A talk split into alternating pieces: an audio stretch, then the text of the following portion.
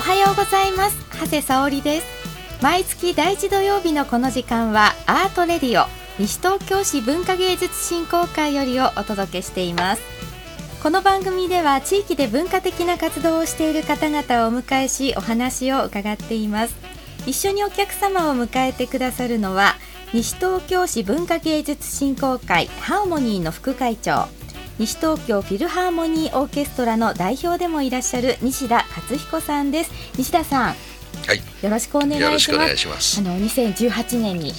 なりましたけど、はい今年も新年最初の放送ですね。はい、はい、よろしくお願いいたします。はい、よろしくお願いします。西田さんのプロフィール私から簡単にご紹介させていただきます西田さんは大学卒業後レコード会社プロデューサーとしてクラシック映画やアニメの音楽シャンソンカンツォーネ民族音楽を担当その後大手電機メーカーでマルチメディアソフトの開発文化支援のメセナをご担当定年退職後はホールマネージャーとしてコンサートを企画現在は大学時代から始めたホルンでオーケストラや室内楽を楽しんでいらっしゃいます。はい。はい。ね今年もまだまだ音そう楽をね。ですね。もう1月にはね、はい。4回コンサートがあるんですよ。お忙しいです 休む暇がない。ねはい、えーそういった中ですけどね今日もよろしくお願はいい、します。よろしくお願いします。はいあの今回も素敵なゲストの方を今回はね、私としては、はい。あの音楽仲間、はい。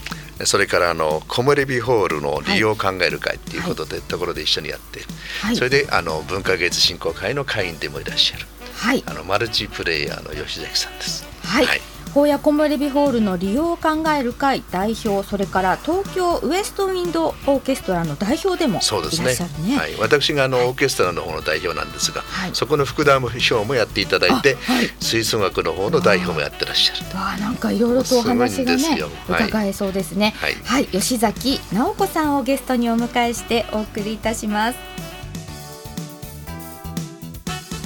この番組は屋根で守り床で支える防水材床材のパイオニア田島ルーフィングの提供でお送りいたします。日々の練習楽器のケア。これは私たちミュージシャンが美しい音楽を奏でるために欠かせないもの。雨漏りしない屋根。足元を支えてくれる床。これは私たちが生活するのに欠かせないもの。安心安全な空間で生活するためにも防水材床材のメンテナンスを心がけましょう。屋根で守り床で支え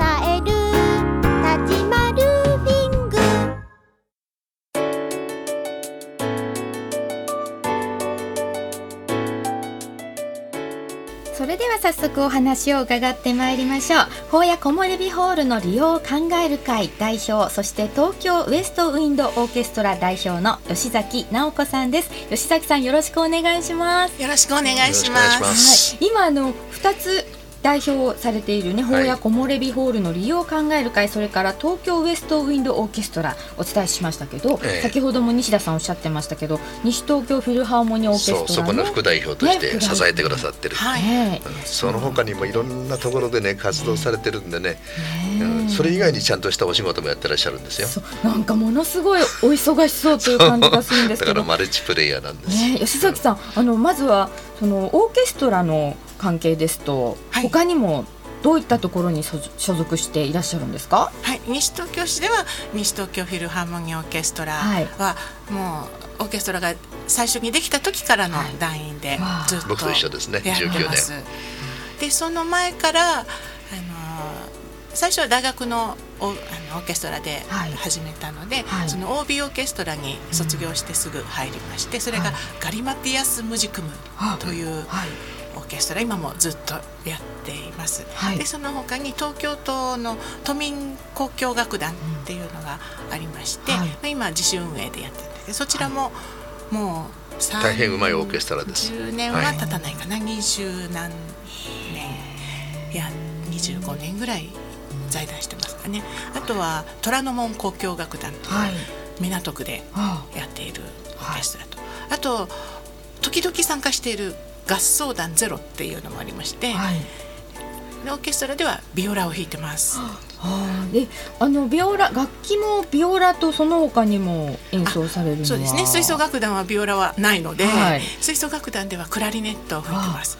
それは高校2年生の時に市民吹奏楽団に行って何かやらせてくださいって言ったらはいじゃあクラリネットねって渡されて それ以来ずーっと吹いています。これがねビオラもお上手だしねクライネットもお上手なんですよ。いやーでもね本当何でもできちゃう人はね。本当に羨ましいすごい先ほどもね西田さんもマルチプレイヤーとおっしゃってましたけどまさにねまさにそうです。毎日が音楽ですねそうですね。音楽やることが一応生活の基本かなと思って生活してます。で僕みたいに音楽取ると何も残らないんじゃなくて それ以外ちゃんとはい。普通のお仕事もやってらっしゃあるのお仕事は音楽のお仕事ではないんでか？ですはないんです。はい、おんあのお仕事はどういった？仕事は、えー何仕事は何って聞かれるといつも困るんですけれど、えー職種としては福祉関係になるのかな、お子さん小さいお子さんなので、はい。あの教育ではないんですけれど、はい。あの幼児のあい幼児の方を対象にした言葉の発達を支援する発達相談員みたいな仕事を、言語発達相談員って言うんです言か葉を主にしてますけど、あのあちこちそれも契約して仕事に行くので、場所によっては心理判定員とか心理相談員っていう名目で仕事をしているところもありますし。対象は全部お子様っていうことで全すか？部お子さんでうん。2歳になったかなぐらいから学校上がる前まで。場所によっては1歳半検診の検診の時の相談を携わっているところもあります。ね、そういうことをちゃんとやりながらですよ。音楽でいろいろ楽しんでらっしゃる、はい。もうこんないい人生ないですよね。あー仕事も楽しいです。仕事も楽しい、うんはい。あのもう言うことない。もうあの子供と目を見交わしてニヤッとして遊んで やっぱそれが仕事になるんですから幸せなもんですよね。あーでもねやっぱりそういったねお考えがねやっぱりまた素敵ですよね。そうそう。で旦那さんもねサックス奏者で一緒に吹奏楽やってらっしゃったりね、あもう本当音楽一家です。ー。夫はあの市民吹奏楽団で出会いましてはい。その中で団員同士で結婚したもんですからもうあの旧法屋市で、もう法屋からし結婚して新居を探す時も法屋の中で探さないと。引っ越し先も市内じゃないと。みたいな。そのあのあれですか？お付き合いされてる時とかっていうのは他の団員の方には内緒だったんですか？割と早い段階でバレました。どんなどんなもんなんですか？西田さんそさのね僕たちはね、そういうのをなんとかくっつけようっていう方だから。あうん。うんきっとうまくいくだろうっつんでくっつけちゃったりね。はい。でなんそういうことは何人もありますよ。あ同じ団ではね。当時は市民吹奏楽団も結構若い団員がたくさんいたので、ーはい。高校生で大学大学生もたくさんいて結構みんなくっついたり離れたり。離れるのもいますけどね中学生のサークルみたいな感じの雰囲気があったので私たちが団内結婚の、えー、3号に当たるのかな？4号に当たるのかな？うん。ぐらいでした。へえなんかねやっぱり同じこう趣味だったりとか、うん。あと一緒スケジュールもね大体一緒になるわけじゃないですか。ね。なので理解もあるしっていうこともあるんでしょうかね。そうそうそうあるでしょうねそれはねそうですね吹奏楽はまあ一緒にやってるので一緒にあの協力して楽器を運ぶとかあの楽団で使う打楽器の運搬は今もやってますけど毎週でそれも2人でどっちが車をどこで使うから 何曜日のどこで積んでみたいなのを相談しながらやったり。でオーケストラは私がビオラで夫がサックスなのでサックスはオーケストラはお呼びじゃないので。オーケストラは私だけ、はい。で夫の方はあのジャズバンドとかやってた時期もあったので、それぞれもやっていて、まあ、いいところはあの本番が終わったら打ち上げあるもんだよね。練習の後も飲みに行くこともあるよねっていうのがお互い分かっているので。はい。あの練習終わったらじゃあサックスだけ持って帰ってあげるからとか、うん。私の本番が終わったら楽器持って帰っといてあげるからみたいな。ねなんかね楽しいですね。楽器によってはねうんあの相性の悪い楽器もありますからね。あよく結婚されるのはあのどどの楽器とどの楽器っていうのが割とくっつきやすかったりね、そうなんですか、うん、同じ楽器だと仲悪かったりいろいろあるんですよ。あるんです、ね、でもここはもう非常にうまくいってますね。ねでも同じリード楽器なのに。ね本当素敵なねご縁だと。やっぱりあの音楽はね通じての出会いでもあったと思うんですけども。でいろいろとそういったね今音楽のあのもうもうたくさんのねこのオーケストラにも所属していらっしゃるというお話を伺いましたけど、はい、の先ほどねあのお伺いしました法や木漏れ日ホールの利用を考える会の代表でもいらっしゃると。い。うことで、はい、やっぱりそういった演奏会とね法や木漏れ日ホールはね切っても切れない。ね縁があって演奏者から見た形で木漏れ日ホールとはどうあるべきかとかね、はい、そういうことをよく考えられる。もね、あの後半ではちょっとそちらのねお話も伺ってみたいと思います。で、ねはい、はこちらここで、えー、一曲お届けいたしましょう。今日お届けする曲はこの東京ウエストウィンドオーケストラ第31回の定期演奏会での演奏曲、はい、ということですよね。はい、去年の10月に木漏れ日ホールで演奏した曲です。はい、はい、2017年の10月ですね。はい、マゼランの未知なる大陸への挑戦。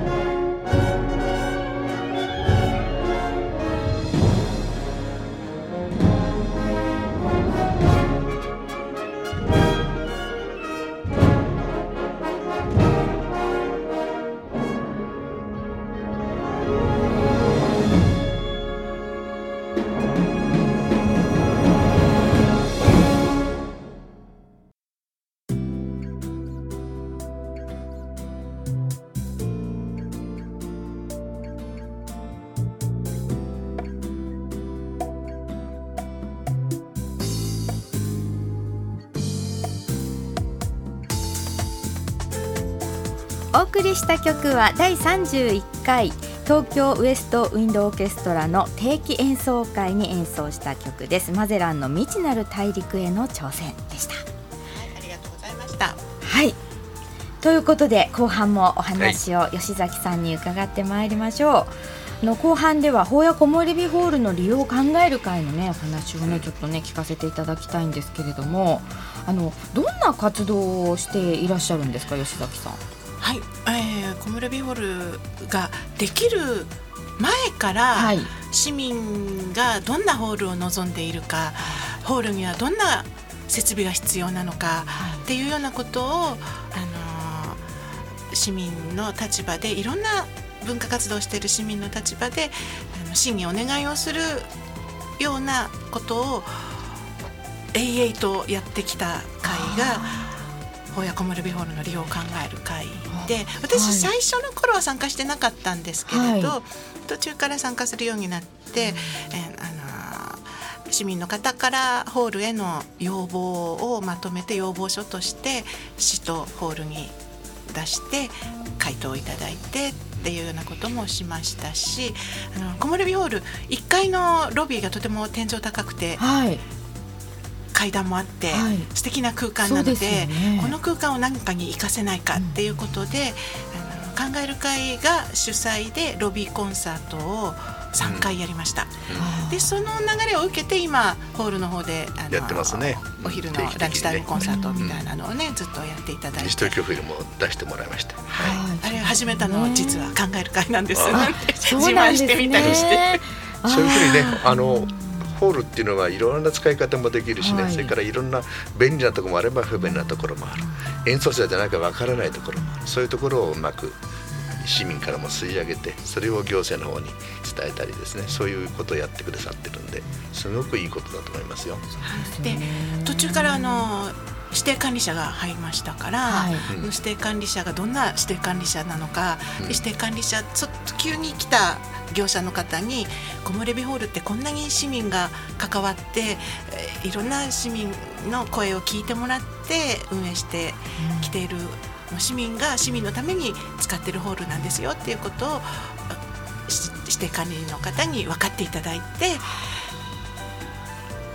木漏れ日ホールの良さを継続していただきたいなっていう思いもすごく強くあるので、ね、指定管理者が変わるたんびに一生懸命働きかけを市にも指定管理者にもしてきています。そうか確かにだからその、ね、管理してくださる方にこう理解していただいた上でっていう時に、お任せするのではなくて私たちは向こうではねちゃんと勉強してくるんですけれどもねやはり土地土地のことがありますからね、はい、使い勝手みたいなものもね。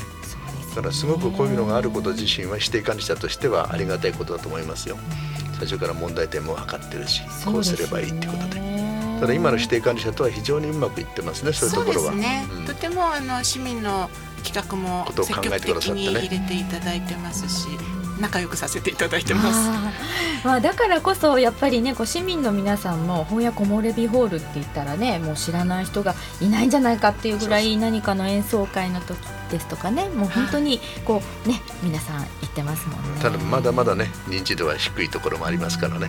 その辺をどう高めていくか。そうなんですけどね。そうですね。値段も安いしね その辺も使い勝手はいいんですけれどね。で木漏れ日ホールできても19年、今年20年になるんですね。はい20年なんですね。そうなんですね。だから FM 西東京さんも20周年。はい、そうなんです西東京フィルムも20周年。あ、みんなみんな20周年。みんな二十歳。二十歳。そうです。成人式。成人式。成人式ですね。木漏れ日ホールでやりましょう。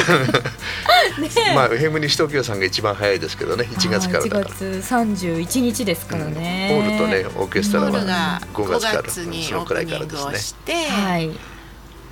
10周年の時もねこの考える会が中心になってそのパネル展示みたいのもしたりしたんですよ。はい、パネル展示をあの10周年の時も10年の歩み展っていうのをやりまして、うんはい、いろんなホールの活動であるとかあの市民の活動であるとかっていうのを紹介するパネル展をやりました。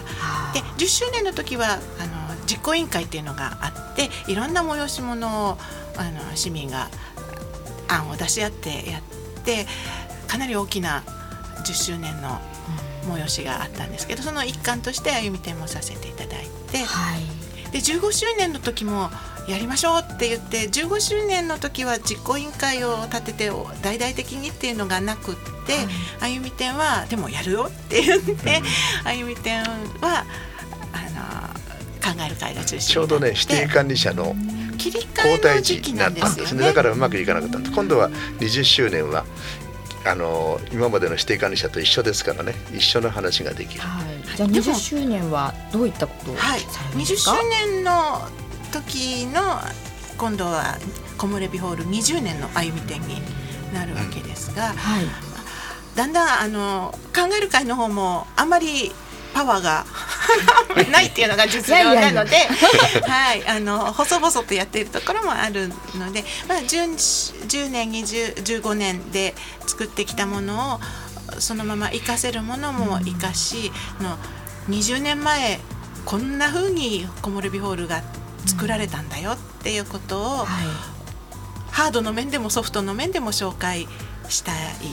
でオープニングのイベントがあって5周年のイベントがあって10周年15周年のイベントがずっとあったこともそれぞれパネルで紹介しますし、はい、その間にホールの主催事業こんな目玉があったよっていうようなことも紹介したいですし、はい、あの西東京フィルもそうですけどあとシネマクラブさんとかもホールができた時に作った会なので、みんな一緒に二十歳になろうっていう、ね、ところなので、ね、そういうそれぞれの市民活動のところもそれぞれが自分たちの活動をアピールするパネルを作っていただいてそれをたくさん並べて賑やかに飾って二十歳のお祝いをしようっていう。コンボリベホール自身でもね何かいろいろ自主事業を考えていらっしゃるようですけどね。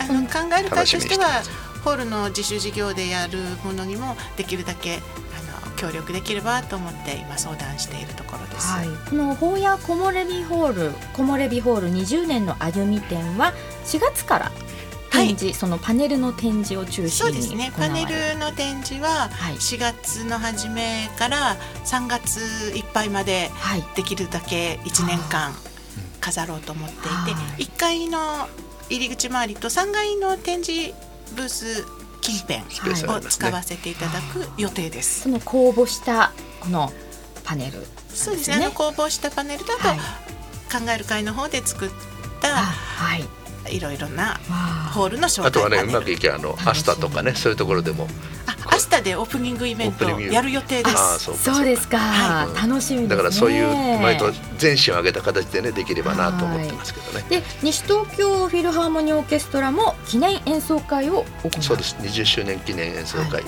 あの FM 西東京さんにもそれからコウモリビホールさんにも話をかけてね、はい、とそういうことをやろうと思ってます。はい、わかりました。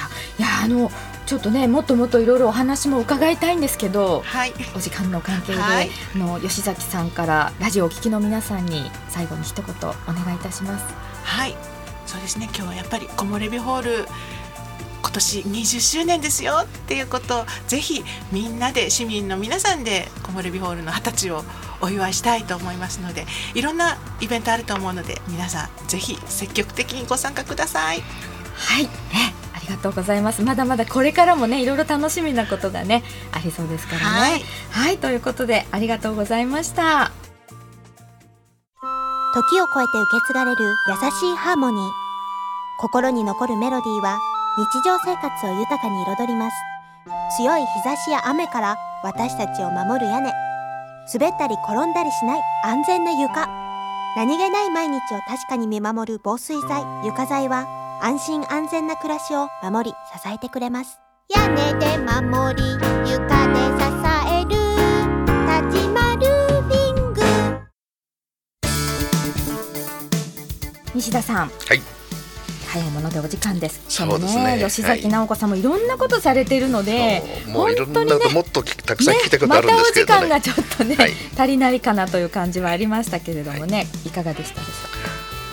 もういろんなところに活動されてる方なんでね、はい、あの僕たちも応援しているものがこれからありますのでね、はい、ちょっとその辺をご紹介させていただきます。はい、イベント情報ですね。はい、1月21日には、あのコンボエルビーホールのメインホールで西東京ジュニアユースオーケストラが、はい、えー、13時半から開演します。はい、入場料は1000円。はい、えー、ジュニアユースオーケストラ西東京市にはオーケストラ3つありますけどそのうちのジュニアでもう 10, 周10周年迎えるんですね。はい、はい、で、ベートーベンの交響3番の英雄とか、はいえー、やります。はい、1月21日の日曜日、法屋木漏れ日ホール1時30分開演ですね。はい、西東京ジュニアユースオーケストラの第9回定期演奏会。そうですね。はい、それからもう一つ西東京市子ども文化フェスティバルっていうのがありまして第17回になるんですけれどもこれは西東京市の市民会館で1月の28日朝の9時半から4時まで。参加費は無料でいろんな子どもたちにですね音遊びや手作りの木工を楽しんだり午後は元気いっぱい舞台で弾けてくれるってそういうことを毎年やってますけれども今年は17回目になります。1月の28日朝の9時半から4時までです、はい、参加費は無料です。西東京子ども文化フェスティバルですね、はい、1月の28日日曜日9時半から午後4時。場所は西東京市民会館、そうですね、はい、ぜひ皆様集まってくださいはい1月もイベントがたくさんありますからね。ぜひ皆さん楽しくお出かけくださいね。はいということで今日もありがとうございました。この番組は放送終了後インターネットのポッドキャストでも配信しています。各検索サイトから FM 西東京で検索してみてください。次回も来月の第1土曜日のこの時間です。どうぞお楽しみに。お相手は長谷沙織と西田勝彦でした。それでは今日のお別れの曲西東京フィルハーモニーオーケストラで2013年のこの第17回の定期演奏会ですね、はい、演奏した曲です。どうぞお聴きください。田園